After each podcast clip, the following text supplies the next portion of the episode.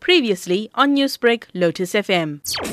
We see it as a victory, and I think I speak for other organizations and activists throughout the country when I say that um, we have a renewed uh, faith in, just, justice system right now.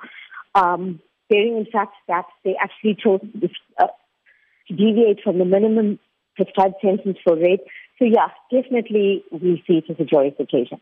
In your expertise, does removing the perpetrator from society for good give give the victim a better chance to grow up and find her path of healing? Yes, for sure.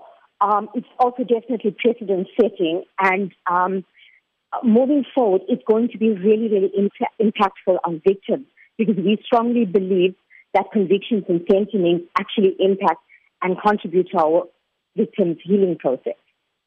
So, what sort of stance and precedence does this set in terms of alerting citizens on the zero tolerance, no matter what the circumstances?